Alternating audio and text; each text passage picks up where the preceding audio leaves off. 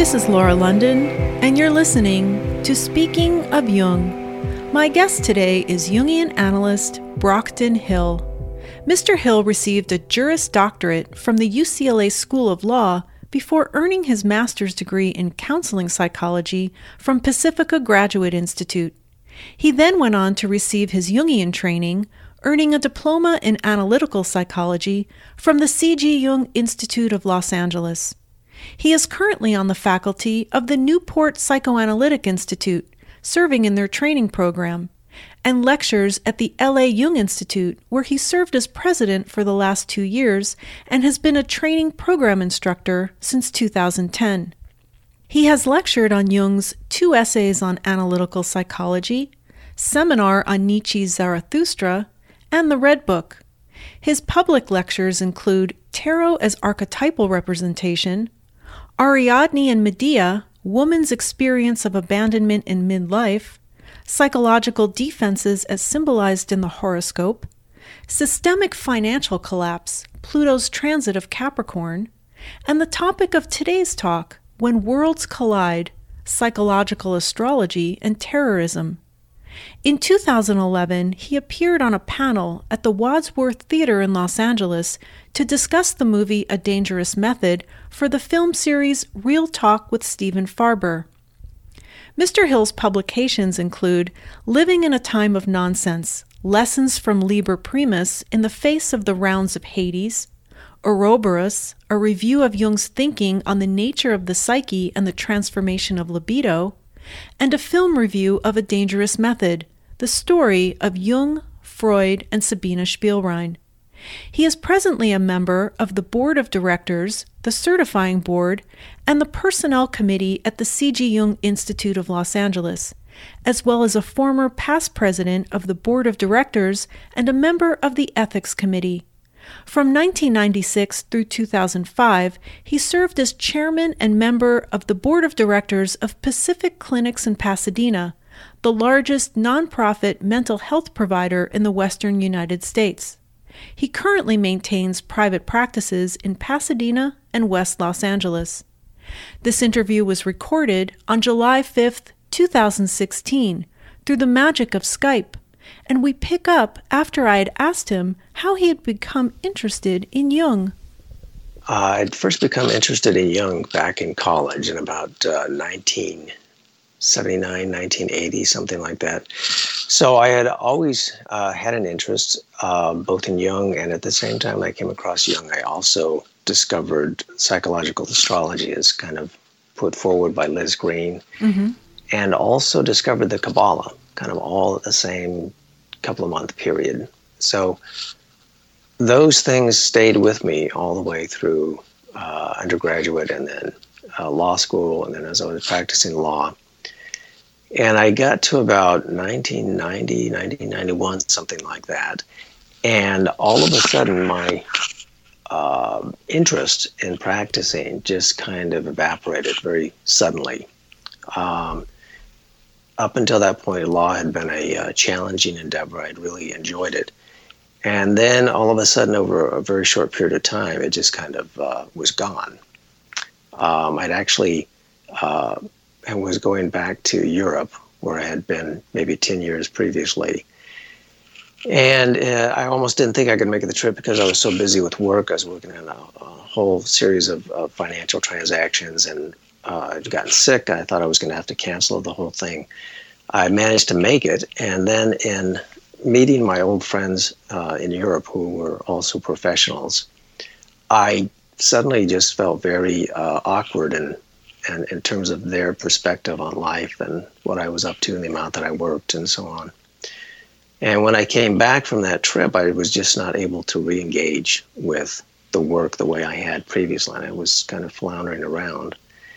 And um, at some point over the next, maybe it was a few years later, I, I thought about, uh, oh, I would become a Jungian analyst. Mm-hmm. And um, I looked into what, uh, to the Institute in Los Angeles and found out what I would need to do. And then I set about doing that.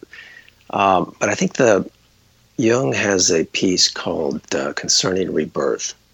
I think it's in volume uh, 9b, I'm not sure. But in it, he talks about this myth or story from the Quran in which Moses and Joshua are, they go on a journey. And before they leave, Moses gives Joshua a fish to put in his wallet and to carry as they travel. And as they approach this spot that's described as where the two seas meet, the fish jumps out of the wallet and swims away. And Joshua doesn't realize that, and they just keep going. That night, when they stop, Moses asks, Okay, where's the fish? That's our dinner. And of course, it's not there. So he says, Well, we have to turn around and go back and find out where it, where it, where we left it. Mm-hmm. And they get back to this point where the two seas meet. And there, instead of the fish, is this figure called Khidr, K H I D R, I believe, who is this figure from the Quran who represents this uh, uh, immortal figure who, uh, very much a self figure, who is extremely wise. And from that point forward, the story is about how Moses convinces Khidr to allow him to travel with him. And that is also a very interesting piece of it. But for me, it kind of illustrates this notion of, of the fish or the libido, which is very much connected to the self. When that when that goes away, when it suddenly leaves something, you have to sort of go back and find it. Now, by libido, you're using it the way Jung used it, and would you define that? Well, I think for Jung, libido is desire. It's it's uh, it's really the essence of the psyche.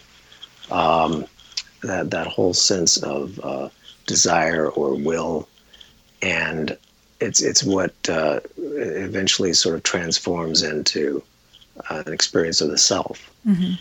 And so it's it's that um, that desirousness in us that uh, we really need in order to uh, make our way in life. I'm sorry, I interrupted your story. I just wanted to make sure that that that was clear. Sure. Yeah, that people were clear on the definition of that word and that it wasn't sexual. Well, it certainly is sexual, um, but that's not all that it is. Mm-hmm. It has a lot more uh, to it than that. Mm-hmm. Um, I mean, for Jung, that that that energy is really what is the you know his first work is transformation of libido, and it's all about how that that that very primitive fundamental energy is transformed into everything cultural, everything that that uh, uh, comes afterwards. Mm-hmm. So it's it's very uh, primal, and it's very important for us individually. So for me, there was this sense when I had been practicing law that that uh, the sense of, of of challenge, of of, of enjoyment, of, of real desire had just sort of left uh, what I was up to, and uh, kind of following it led me to um, pursue becoming an analyst. Um, now, if at the time someone had told me it would be another 15 years before I would actually be an analyst, it might have dissuaded me, but uh, that's not what happened.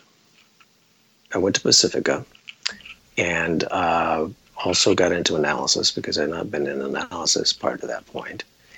And then from there, had to uh, accumulate the hours to be licensed. And that took quite some time. And so I, I wasn't finally licensed until 2000. And then I began the analyst training program in 2001. And finally, it was certified in 2009. What made you decide to go to Pacifica and get a master's degree before you became an analyst? Did you need that master's degree? I had to have, I had, in order to become an analyst, I had to be a licensed clinician in California. I see. So that was the, uh, and I was still practicing as an attorney. So I needed to be able to go to school someplace like Pacifica where I could do that on a one weekend a month basis. And then also proceed uh, to accumulate hours. There, we, you need 3,000 hours of uh, clinical work before you can uh, be licensed in California. So mm-hmm. it's a long, it's a long process. It's a long process, and and you decided to do your Jungian training at the C.G. Jung Institute of Los Angeles, which mm-hmm. has actually been around since the 1940s, and yes, was founded by some of Jung's pupils, his students, mm-hmm. James mm-hmm. and Hilda Kirsch and Max Zeller. Yes. uh, all refugees from Nazi Germany who were not able to stay in Zurich. And could you tell us a little bit about your experience of the Jung Institute in LA? Well, I, the first time, my first experience at the Institute was in the 80s uh, when the film uh, A Matter of Heart was first shown in Mm-hmm. West Los Angeles. That was my first encounter with the Institute. I didn't. Um, I didn't begin attending uh, seminars and classes there until about until the point when I was thinking about becoming an analyst. So that would have been about 1992 and so or so. And um, the, when I began at the institute, Lore Zeller, who was Max Zeller's wife, was in the bookstore, and she had been there forever. And she was really, in many ways, kind of the heart and soul of the institute. She was never an analyst, although I think that um, just prior to her retiring, she was she was made an honorary analyst Oh, wow. and um, she was just so it was very uh, it was a very special place to be able to go to the bookstore library and have Lore there because she always had something very profound to say about whatever you might be researching or looking for and so uh, the institute was always a place that I enjoyed for the public programs and for the bookstore library and then I began uh, an internship there. It must have been, and well, actually, no, that's not true. My next big experience there was in '95 when I did the uh, seminar with Dr. Edinger, actually. Um, but which, which we'll talk about a little bit later. sure, Yeah. um, but the uh, the uh, I, I guess that it was the the classes that were presented in the public programs um, were quite diverse, and uh, I always found very interesting. Um, so I always felt comfortable at the institute. Uh, and at the time, there were not many places in the country where you could actually study to become an analyst. There was uh, San Francisco, New York, Chicago, and Los Angeles. I don't think that the interregional had quite been formed. Possibly it had been formed at that point. But so there were not many options to uh, study to become an analyst. At some point, you became involved in the training program yourself at the Institute. Well, typically, what happens is as soon as you're you're certified, there's you, it's this uh, lovely time where you uh, you're in a, usually someone's home and and uh, the certifying committee uh, accepts you and, and there's a little celebration with champagne and then shortly thereafter maybe five minutes there will be okay so we have this we have this committee we think you would be Yeah. good for uh, so it's a pretty it's a pretty quick transition into some form of engagement uh, with the institute as an analyst either in the uh, either teaching in the training program or on some kind of committee work And you still do that now? Yes, Yeah. yes. Um, I'm actually now on the certifying committee, and um, I just I'm the uh, what's the term? The immediate past president, so I'm still on the board of directors. And you just finished uh, a two year term as president of the Institute, is that right? Yes, I did. Yes, I did. What did that entail?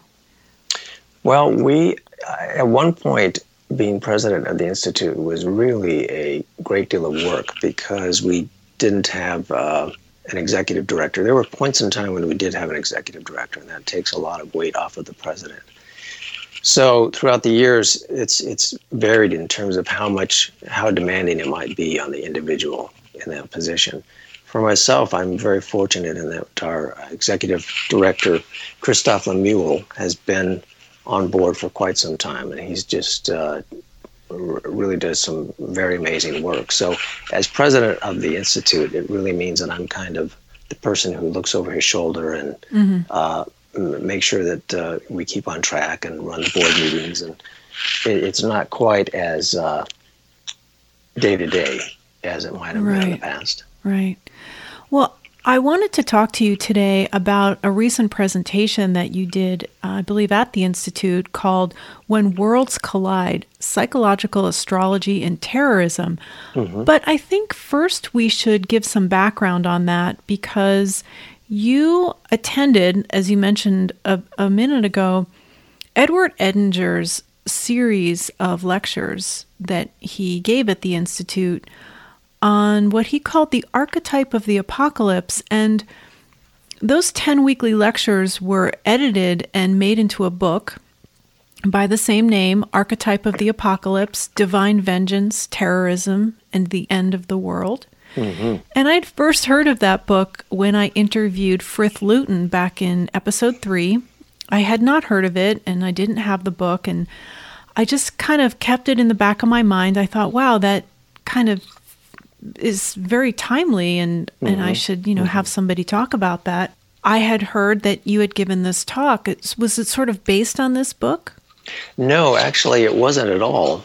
Um, I had uh, the topic had kind of come up for me in the fall in terms of thinking about the astrology of psychological astrology of yes. terrorism and uh, a uh, Wendy McGinty who runs our public programs asked me to do something on it in the late spring and so that's what I came up with and so I, I was really focused on the uh, kind of the astrological significators I suppose um, but certainly what I came up with and what I got to very much dovetails in with with Dr. Edinger's work. Um, as I was saying, I when the book came out in 1999, I actually I, I, bought it, but I did not read it because I had, was in the middle of the training program and other things, and I had just finished taking the seminar a few years earlier.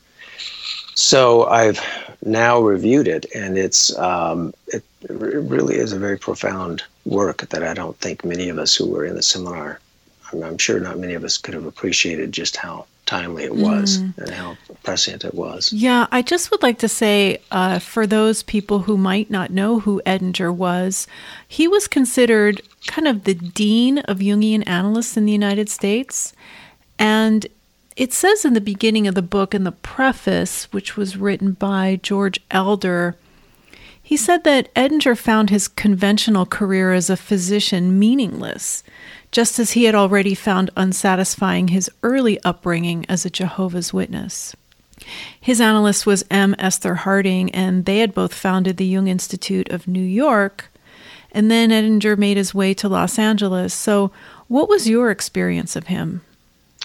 Well, I, you know, I've been through undergraduate and law school and uh, Pacifica and a lot of seminars and training program, but there was never an experience for or since uh, like uh, his seminars. Um, and from what people told me, uh, the seminar he did on the apocalypse was was very much the tenor and tone of, of those that had gone before. I think he actually might have done one or two after, but uh, very serious. Um, he he would arrive with a lot of material that he wanted to get to, and my sense is that he did not. Uh, the books that were published were typically transcripts of seminars like this that he had done. Mm-hmm. So when he was presenting this material, it was material that he was really intending to end up in book form, and so he uh, really had a, uh, a sense of what it was he wanted to talk about. There was not a lot of interaction with the group. Typically, he would you could leave questions at the end of the seminar that he might consider the following week. Uh, but there was not a lot of interaction because there was a, a real focus. And um, the seminar was packed, and um, it was I th- I th- I think it was a lot for people to, to take in. I think it would mm-hmm. actually have been difficult for people to have a lot of questions because the material was so um, uh, complex and difficult. There's a quote here which I was really surprised by, and I tweeted it, and it got a really big response. Um, mm-hmm. Um, in the book, it says Edinger is following up on the insights of Jung, who wrote concerning the symbolism of the world's end quote, mm-hmm. The coming of the Antichrist is not just a prophetic prediction, it is an inexorable psychological law. Mm-hmm. What on earth does that mean? Well, I think that one one problem of approaching that book uh, uh, the archetype of the apocalypse and then references to Revelation is that we all have some feelings about religion in general and Christianity in particular. And those words, apocalypse, revelation, um, end of the world, it it brings up quite an antichrist, brings up a very strong reaction in us yeah. based on our own history. Um, I think that both Jung and Edinger are trying to get around that uh, that that immediate reaction to get to something a little deeper, so that, for instance, the the notion of Antichrist for Jung is not kind of the the image of the devil that we kind of uh, associate with that from the Book of Revelation. It's rather the sense of materialism Okay. um, so for Jung, this this this is rooted in uh, Jung's work Aion, which um, was published in the late 40s, and in it he really kind of psychoanalyzes the last 2,000 years of uh, history, which he identifies as being the Christian ion. and it comes from the notion in uh, astrology that the equinox moves over time. It takes about 2,000 years to move through a particular sign mm-hmm. for about a 24, 27,000 year rotation.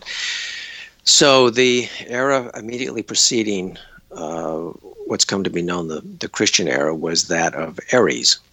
And it very much was about conquest and all of those things that we associate with Aries and the ram. And then the advent of Pisces uh, was quite different.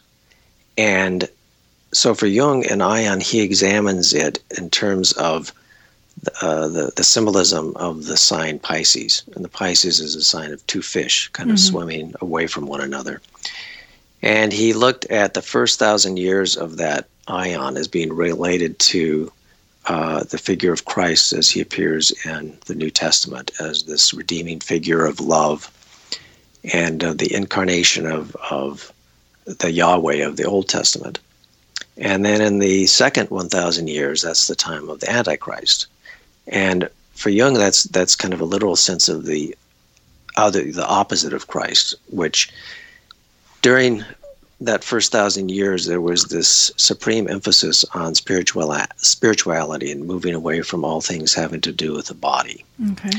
And then in the second thousand years, there was this movement back towards the consideration of matter, the development of science, of uh, capitalism, of all of the, the various isms, the kind of the moving away from the spiritual down to the, the material.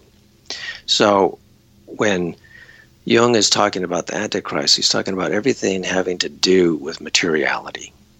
Uh, the body, uh, the uh, science, the, the, the focus on the concrete and the real and the everyday as opposed to the spiritual.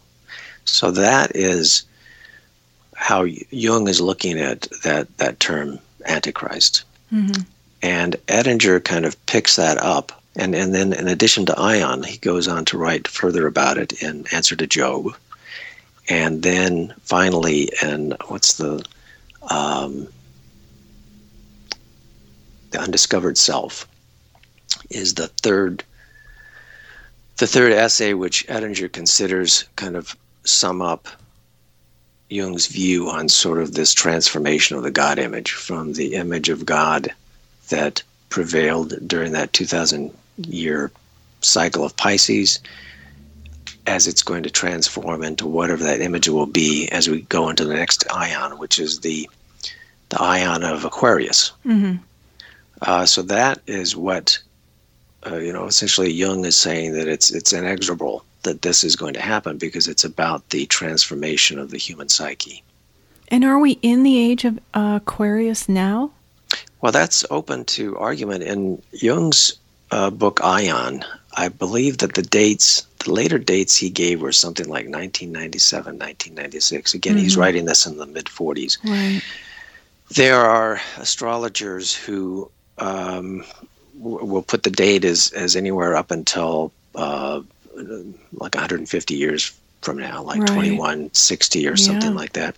So the the issue is that there is no strong demarcation up there in the heavens between Pisces and Aquarius in terms of where that transition is. Um, so th- there's there's there's disagreement as to when that uh, might be. Uh, for me personally, I've always felt that with the discovery of, of Uranus in the late Yes. 18th century, that that really marked because Uranus rules Aquarius, and from that point forward, with the Age of Reason and the revolutions here and in France, and just the uh, Industrial Revolution, all of the, the big changes that really became they'd been they'd been building and and kind of uh, uh, showing up through the scientific revolution and alchemy and all of the various the Reformation, all these different changes, but really with the Age of Reason, the French Revolution, the Industrial Revolution, things really sped up dramatically, and it's just continued to uh, go in that direction. So, uh, are we? You know, where are we? Uh, I think that uh, we're certainly in an age of transition, whether transitioning at the you know into the beginning of Aquarius or at the end of Pisces. There's still this sense of of quite a transition happening. Yes, and so the book is about the apocalypse, and um, Edinger says that the question that really concerns him is what does the apocalypse mean psychologically? Mm-hmm. And that his answer is that it means the momentous event of the coming of the self into mm-hmm. conscious realization. Mm-hmm. And that it is a momentous event, literally world shattering. Yes. that, that that's what the content of the apocalypse archetype presents the shattering of the world as it has been followed by its reconstitution. Yes. so that's sort of where we are now and would you say that we're in it we're going through it Well, we're going through some. uh, It's always. It can always feel like whatever time we happen to be living in is the most uh, upsetting. Yeah, Or, right. Uh, but but we don't have to look too far back in history to find other times. I mean, the, the whole, as Edinger talks about, the whole notion of the end of the world. It's come up at the end of every century since since you know 1000 since a thousand years ago. Every century was going to be the end of the world. So what what human beings have had to struggle with in terms of plagues and wars and uh, natural disasters that sense of it of everything coming to an end is is always present. It's always there. Whether this time is worse or not is is arguable. We're we certainly because of the mass communication, we certainly are much more aware of all of the tragedies and difficulties of the world. It's very where it's wherever it might be happening, we're we're confronted with it. Uh, but it's hard. You know, Jung had this statement about. Um, he asked the question, "Who discovered water?" And he said, "Well, I don't know, but it wasn't a fish." Uh, because a fish is in the water. So Yeah. that's that's where we are. We're in it, and it's hard to to have uh, a true perspective on w- what is happening objectively. Uh, but it certainly does feel like it's very transformational. And as Edinger talked about the term, uh, it's certainly applicable to individuals uh, Yeah. when we come into experience of the self, because it's going to be the experience of everything you know the, what what erupts is everything of which we're uh, that we have not ascribed to the self all of the the dark side of the self whatever that might be for us. It's the it's the opposites. Uh, because the self for Jung is is the this combination of it's a wholeness of opposites. And so having to tolerate these aspects of the self that we that have not been in consciousness that we've not considered to be uh, part of our awareness is always going to be an apocalypse, a revelation. how is the apocalypse an archetype what does that mean Well, it's a it's a, a you know, in the beginning of that book, Edinger gives a good definition. I don't have it handy, but uh, the focus is on a pattern uh, some kind of pattern of behavior that pre-exists in the human psyche. Yeah, he calls it an ancient pre-existent pattern of the psyche. Yes, and so that uh, and and just as we were talking about the sense that throughout history, whenever we are challenged by some something that confronts us, that challenges our sense of the world as we know it, that is that is a, that's an archetype. The, mm-hmm. the sense of something that's that's overwhelming, it's going to undermine us. Our whole world is going to change overnight. That has been a human experience from the beginning. That suddenly, from from whatever source, the world as we know it could change or end. So it, it's it's very much rooted in us, and therefore it can be very challenging to identify uh, when it's happening truly on a global scale, or is this just happening to me, or is this happening to a, a part of the world? Mm-hmm. You know, what is this? Uh, what does this really mean? Mm-hmm. So, would you tell us a little bit about the concept of being possessed by an archetype?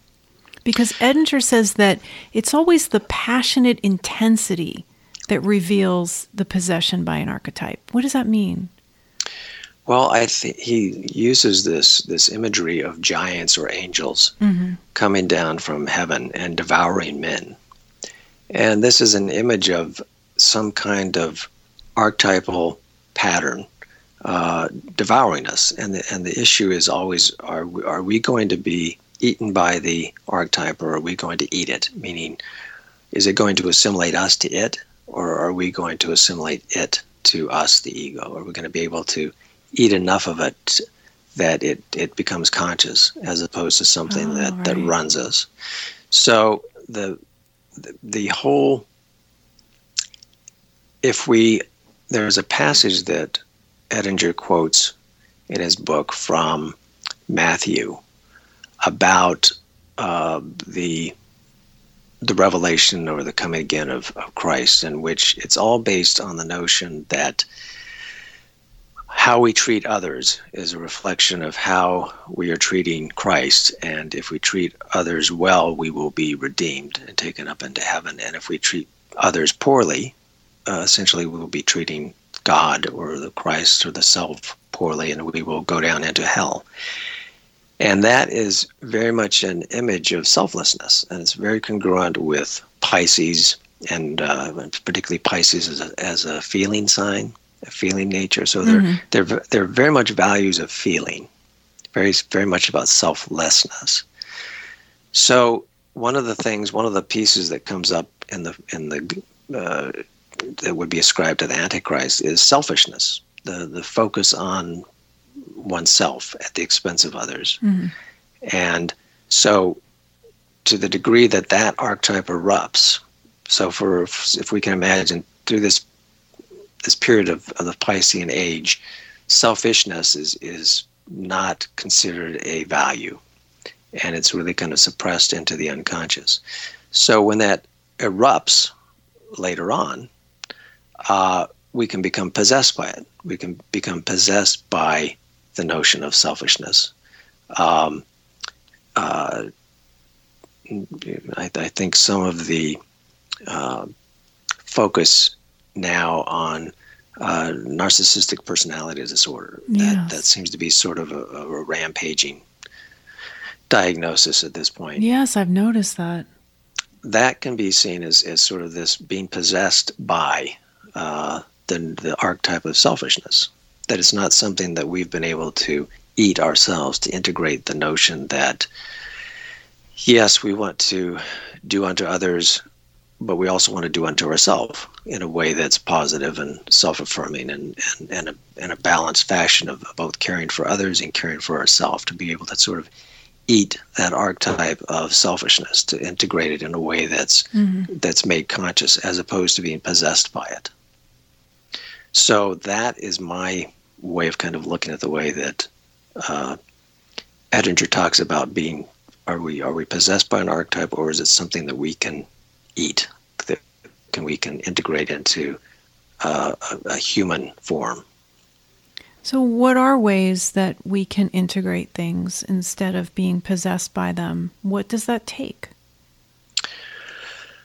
It's challenging, uh, depending on, on what it is that comes up. Certainly, sexuality is one that is is particularly challenging because it is something that uh, to to come into relationship to our own sexuality in a way that does not possess us, that we're actually able to possess in a way that's uh, human, that uh, allows us to relate to others in a related human fashion and not to uh, be in relationship to others as kind of objects of our of our sexuality, which is really sort of possessing us in that in that state.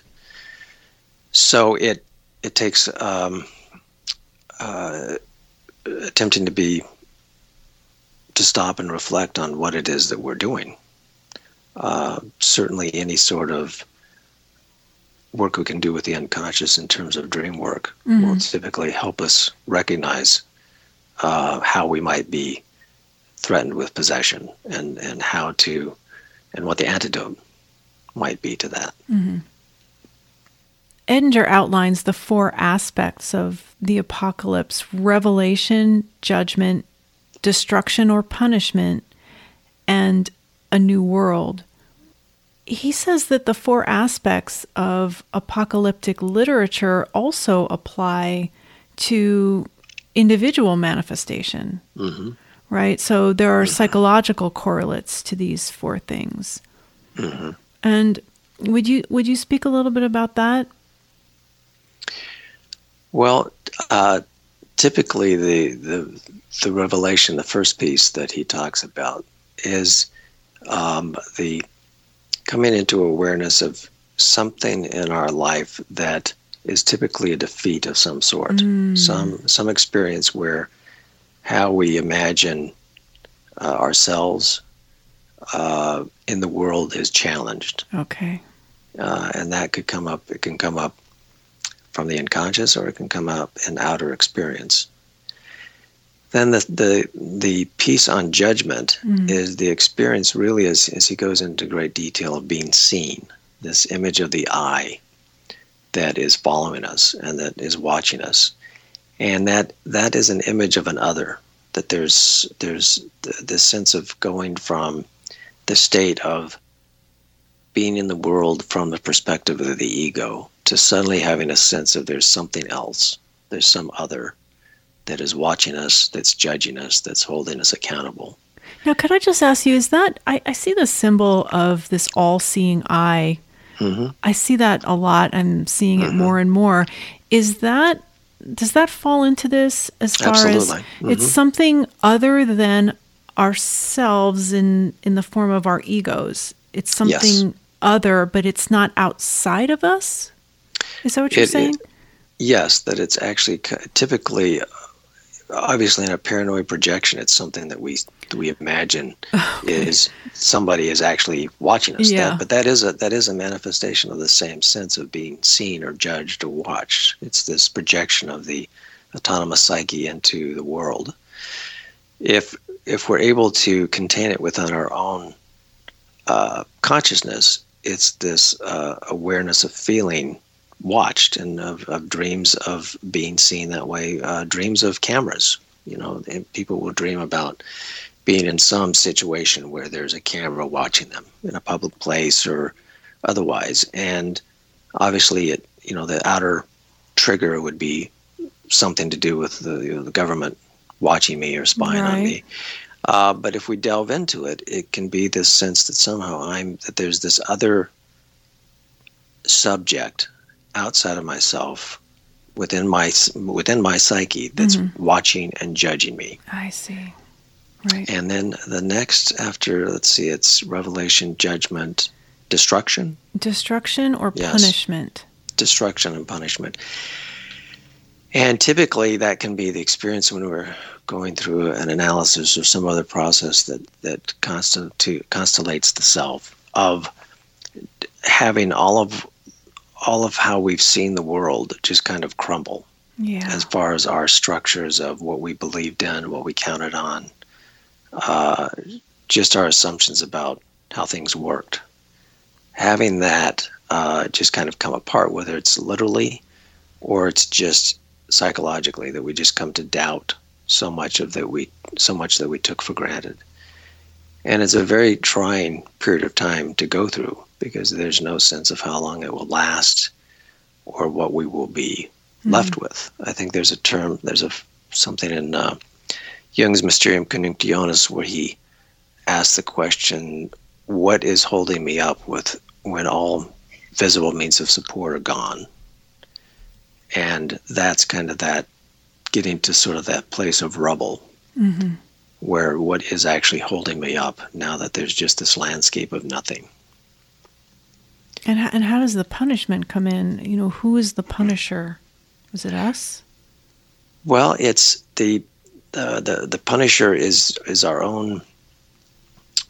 Uh, well, it can be sort of our own sense of guilt. Mm-hmm. It can be projected into some sense, you know, dreams of actually something pursuing us, uh, punishing us. There's a wonderful poem that Edinger would quote at times about being uh, being pursued by the hounds of hell. I don't remember. I can't recall who was the author of that, but it's this image of of being pursued and of eventually we're caught and uh, kind of what what catches us is this this self, this much larger personality. Mm-hmm. Um, and depending on on how strong the ego is, that can either be uh, overwhelming, or it can be uh, coming into relationship with something larger. Mm-hmm.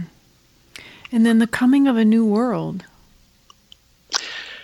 Yes, and that's the experience of kind of how um, you know what opens up afterwards when there's been such a transformation of, of how what are the new values but that's just potential though right because we could could we stop after this third phase, this destruction or punishment, and just kind of that's it, we're done? Um, it would be a very that would be a very difficult place to live in for an extended period of time. well, I'm i mean, sure it could kill people, couldn't it? Absolutely. That's yeah. it. Can be it can be absolutely overwhelming and um, uh, incapacitate us in some fashion. Mm-hmm. Yes. So the coming of the new world is uh, if we if we if we make it that far. Mm-hmm. It's the yes, absolutely. If we make it that far. And it's about uh, becoming conscious and and having a relationship with the self and becoming whole. Is that what the new world is? Yes, and I don't know that it would be a um, a one-time ending phenomena. I think that it, right. it, it, tends to be more sort of a, uh, a kind of an ever enlarging mm. kind of experience where, where there's a little bit more that's that's bit off and assimilated.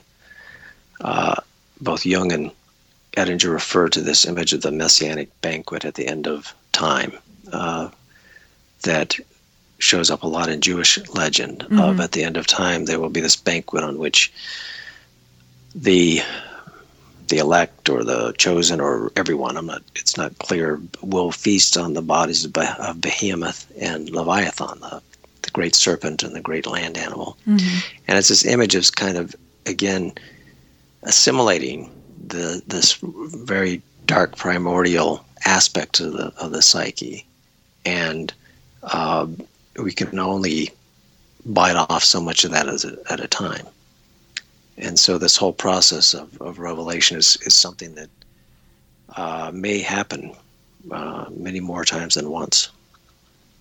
And he also mentions the emergence of certain images in this aspect um, the mandala, which is mm-hmm. a circle, and mm-hmm. the quaternity, which is a, mm-hmm. an aspect of 4 mm-hmm. So, is that because they represent wholeness that they, they come up?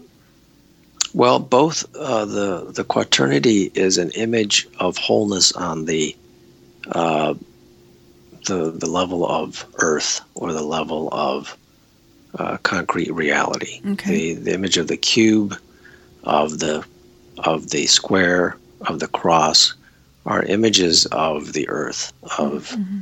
they're also images of uh, in terms of astrology, images of, of Saturn, of, of, of kind of concrete reality. Yeah.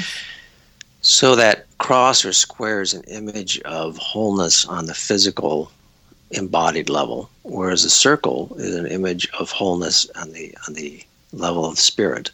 So when you put those together, it's really the bringing together of spirit and matter, of of kind of the two ends of the psyche of, of spirit and instinct uh, actually being uh, held together within the consciousness of an individual. Mm-hmm.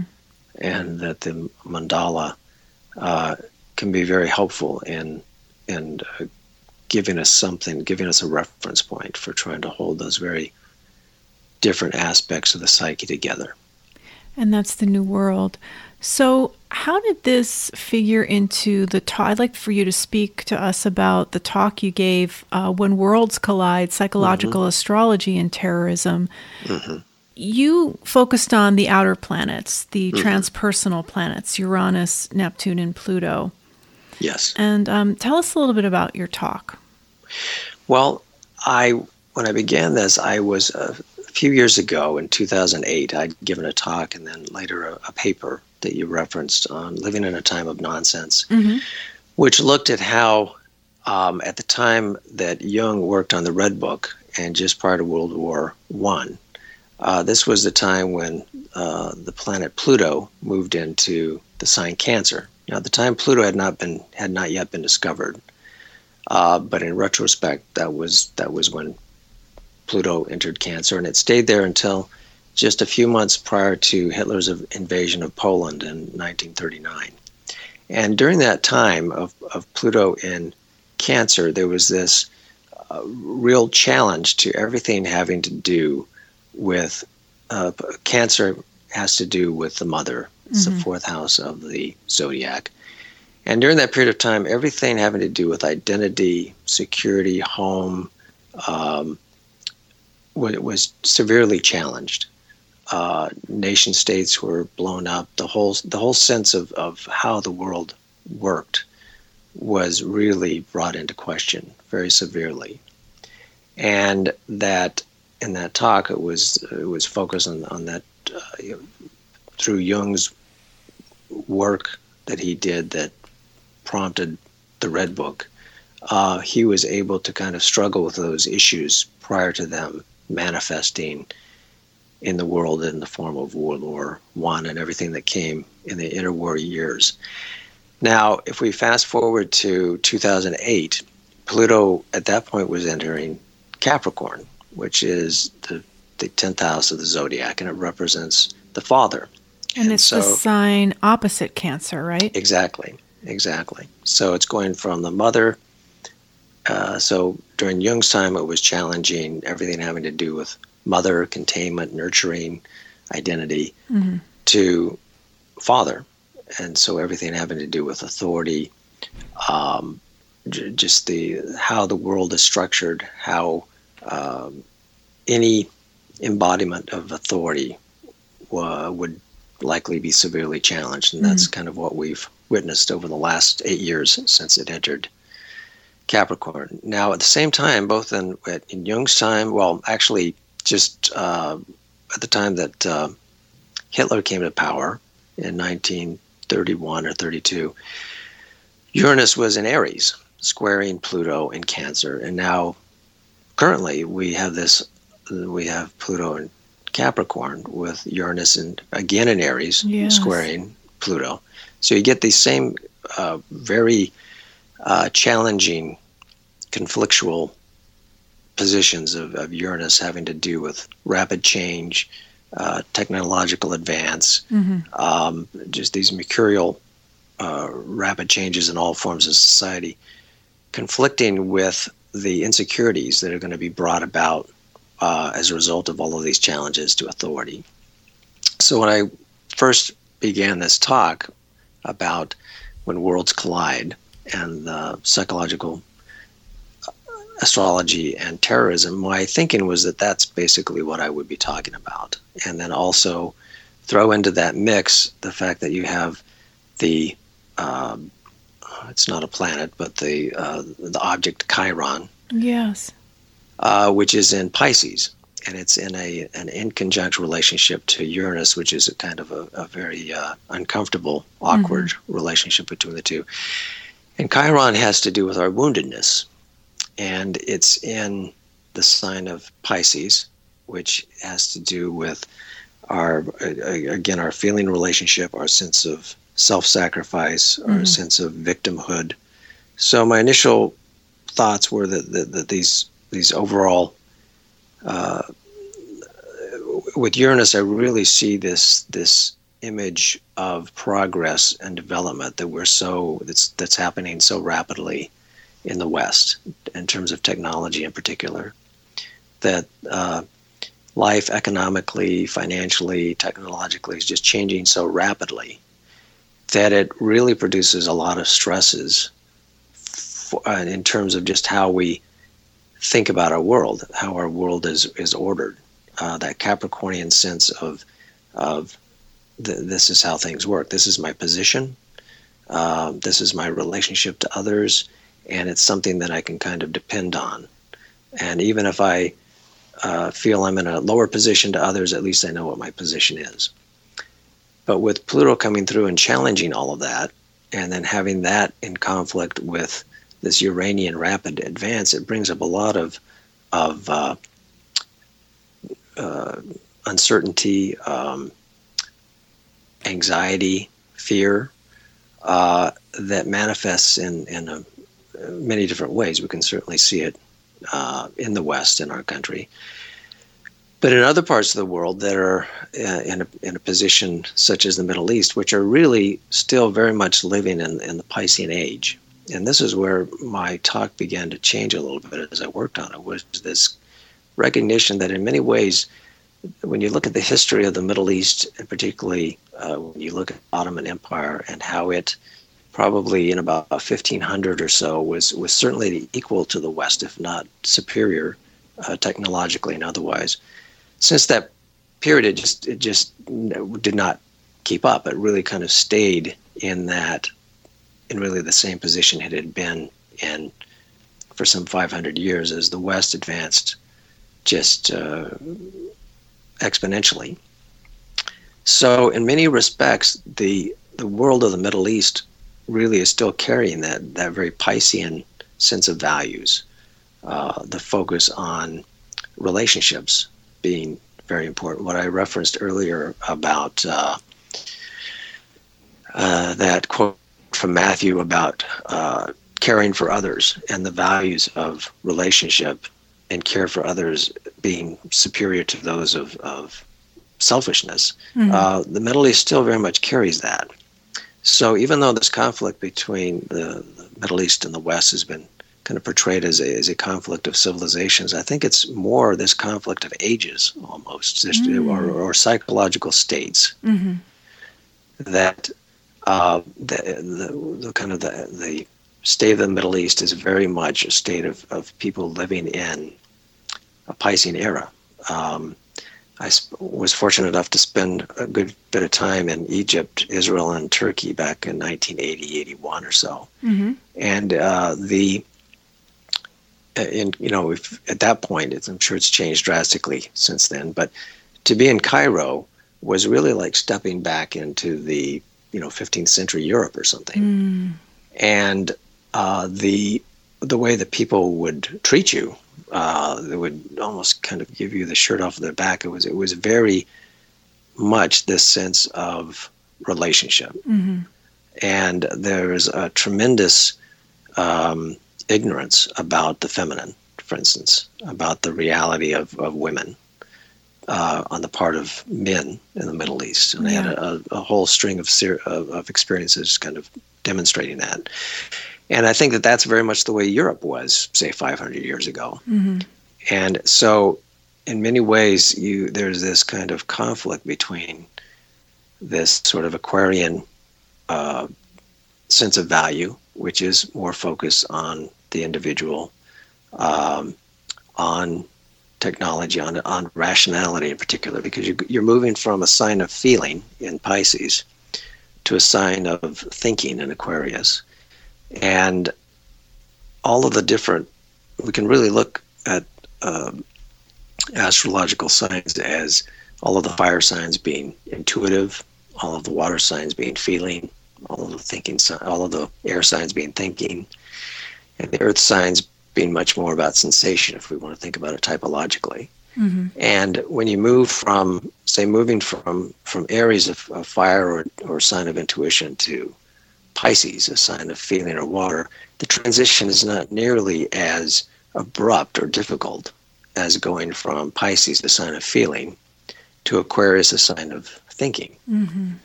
And uh, you, you see that conflict, uh, for instance, when you go from the age of reason to romanticism, uh, that reaction of the, the feeling reaction of romanticism to the thinking values of the age of reason. And you see this back and forth through the development of the Western psyche. A lot of that that back and forth, that development really was foreclosed in the Middle East, um, in the Ottoman Empire, in uh, kind of how life is experienced there. So now there's this this abrupt conflict between uh, values of relationship, community, feeling, and these much more thinking values that we hold today in the West. Um, so that was kind of the essence of the talk was that that this is kind of a manifestation, and and the terrorism part comes in because yeah. again with when um,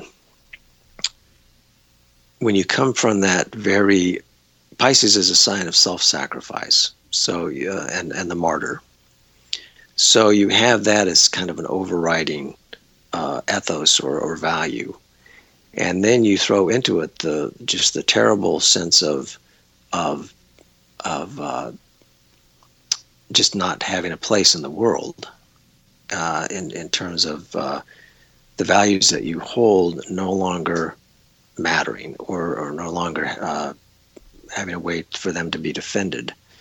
Uh, it, this this tremendous wounding that occurs, and the reaction can be this uh, tremendous rage that manifests in some sort of uh, suicidal action that that kills others. Mm-hmm. So this this blowing ourselves up image.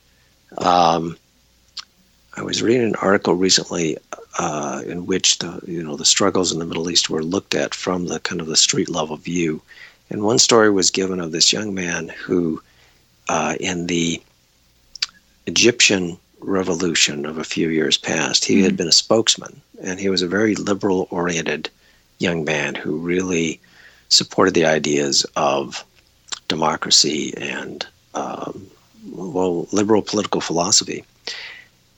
However, as a result of, of everything uh, going south in, in Egypt and having that whole dream kind of uh, squashed, he ended up as a suicide bomber uh, who killed himself for ISIS in Syria not too long ago. Mm. So it's someone who went from this this uh, place of, of hope and trying to bring about uh, significant change in his in his culture, in his in his in his land, in his country, mm-hmm.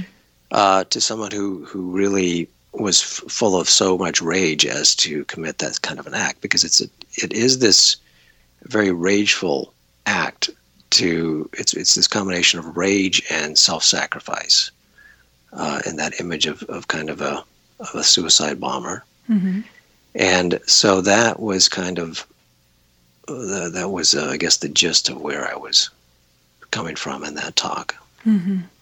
I'd like to finish by having you tell us a little bit about your thoughts on the movie A Dangerous Method. Back in 2011, you were on Reel Talk with Stephen Farber. I think you were part of a panel mm-hmm. in Los Angeles. And I I had been asked myself to talk about that movie on a podcast called No Totally.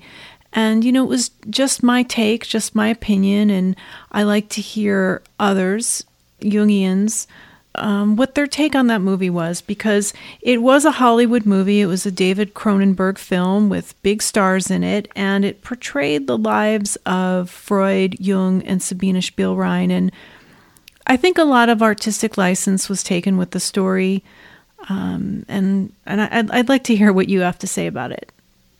Well, I had an interesting experience with that. Um, probably six months or so before the movie was released, I had uh, really become interested in the Freud Jung letters. Oh, yeah. And so I began reading them, and then I came across the material about Sabina Spielrein. And, and actually, no, I should say that uh, in an ethics course at the Institute, it might have been at the same time or maybe a year prior. I think it must have been a, couple of years prior.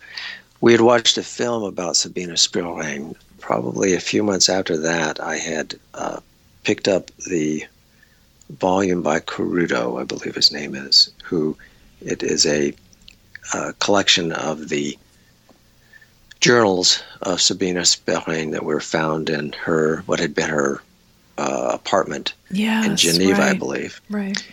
Uh, so I had looked at all of that material, and then I had come across um, Sabina Spielrein, Forgotten Pioneer of Psychoanalysis, uh, which is edited by Coline Covington.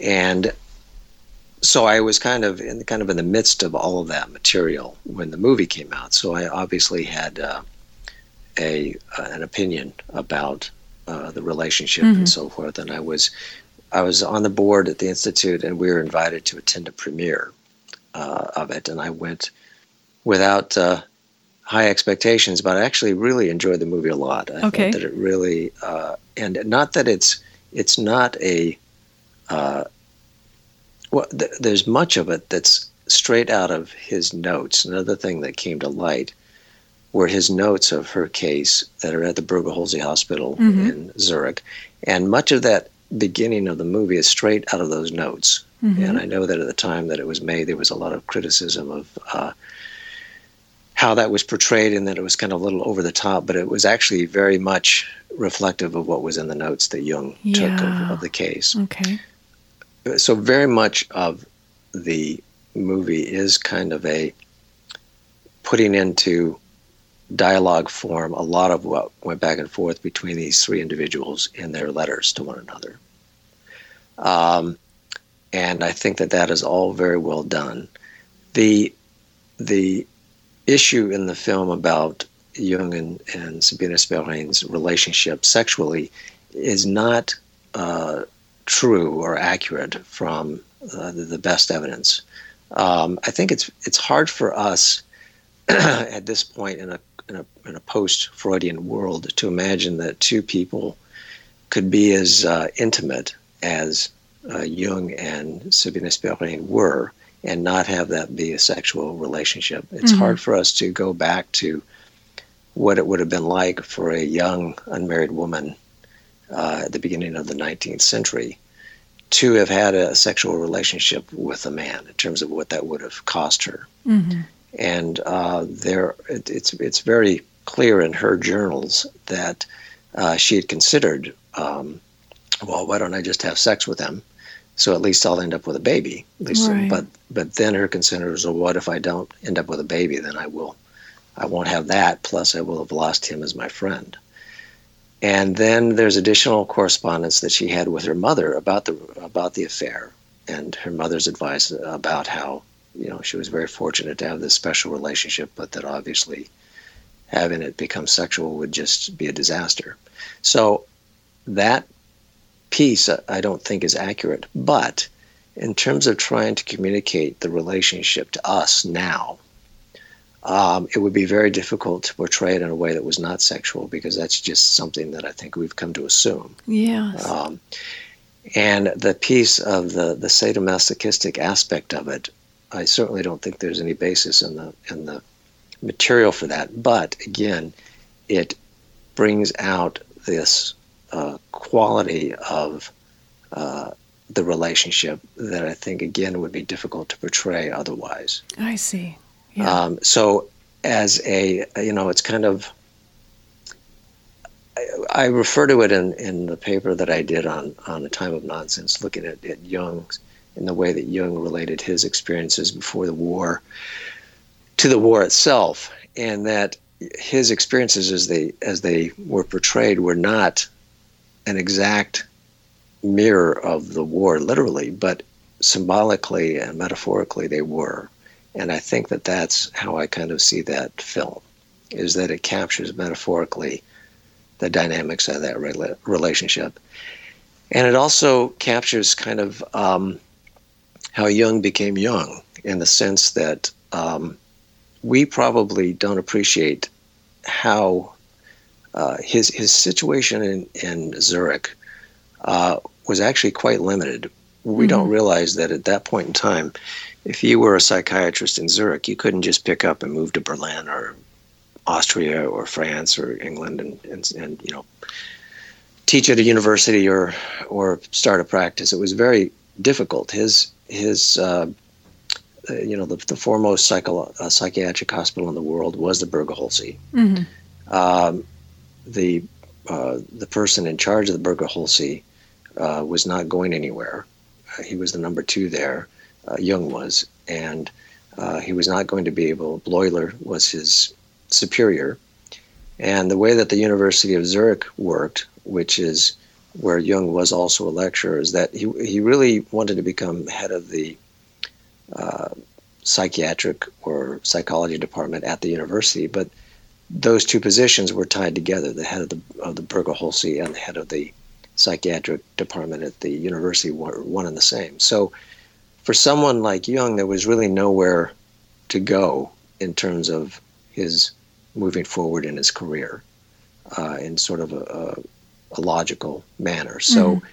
his withdrawing from the Burghölzli and from his lectureship and from uh, his connection to Freud and, and being the president of the International Psychoanalytic Association was really uh, he really had he really did that in order to kind of really become who he became to to begin this go in this whole other very independent direction that was unconnected to any kind of academic or professional uh, foundation.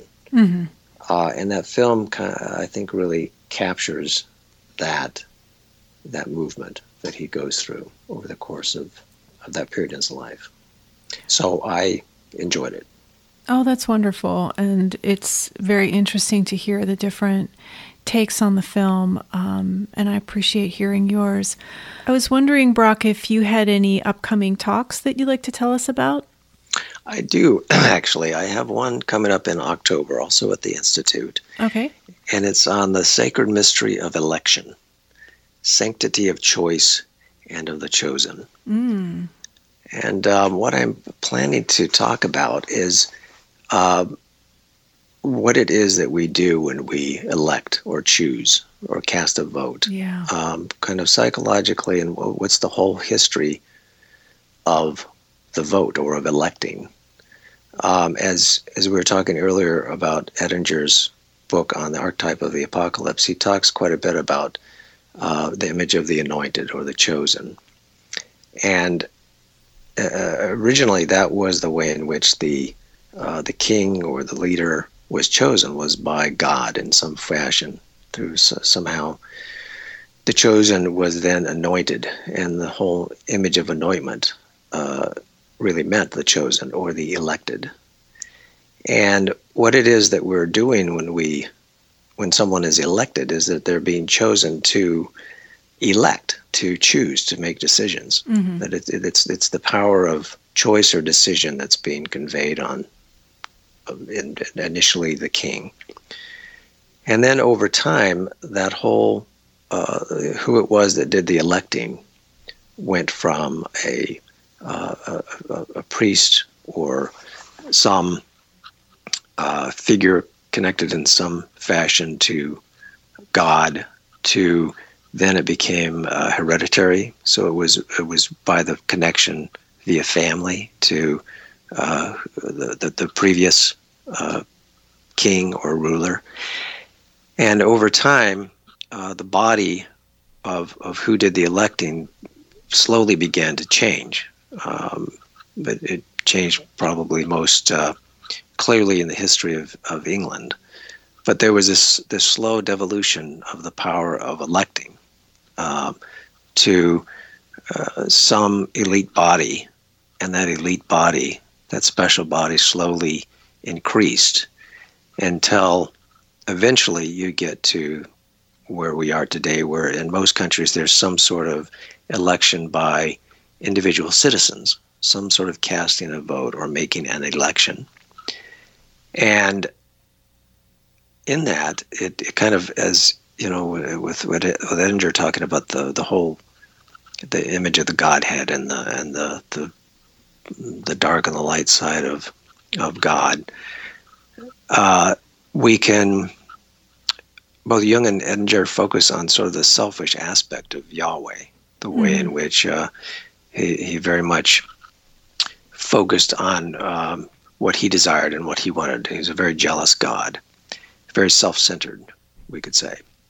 And then this this Christ side of God is the very loving, uh, self-sacrificing aspect. And so both of those kind of go together to to form the image of of the Godhead as, as it existed in the Judeo-Christian uh, aion. So we come down to this period of time now when when we elect, we tend to do it based on self-interest we tend to do it based on that's if we look at uh, political theory and, and uh, economic theory, it's all the value is self interest, and it's assumed that people are going to make choices based on self interest. And that certainly is a piece of the of the of the self.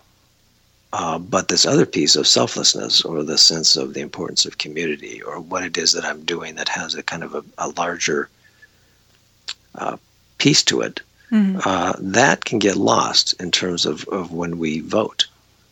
Um, so the talk is is about that whole uh, the, the, the psychology of what it, what does it mean to vote and what does it mean not to vote. Uh, in, mm, in, many right. respects, in many respects, we could say that's kind of a, of a deflation of almost feeling like I'm not good enough, I'm not elect enough to choose or to cast a ballot. Oh. Um, so that that is those are some of the things that I'm hoping to explore uh, in this talk.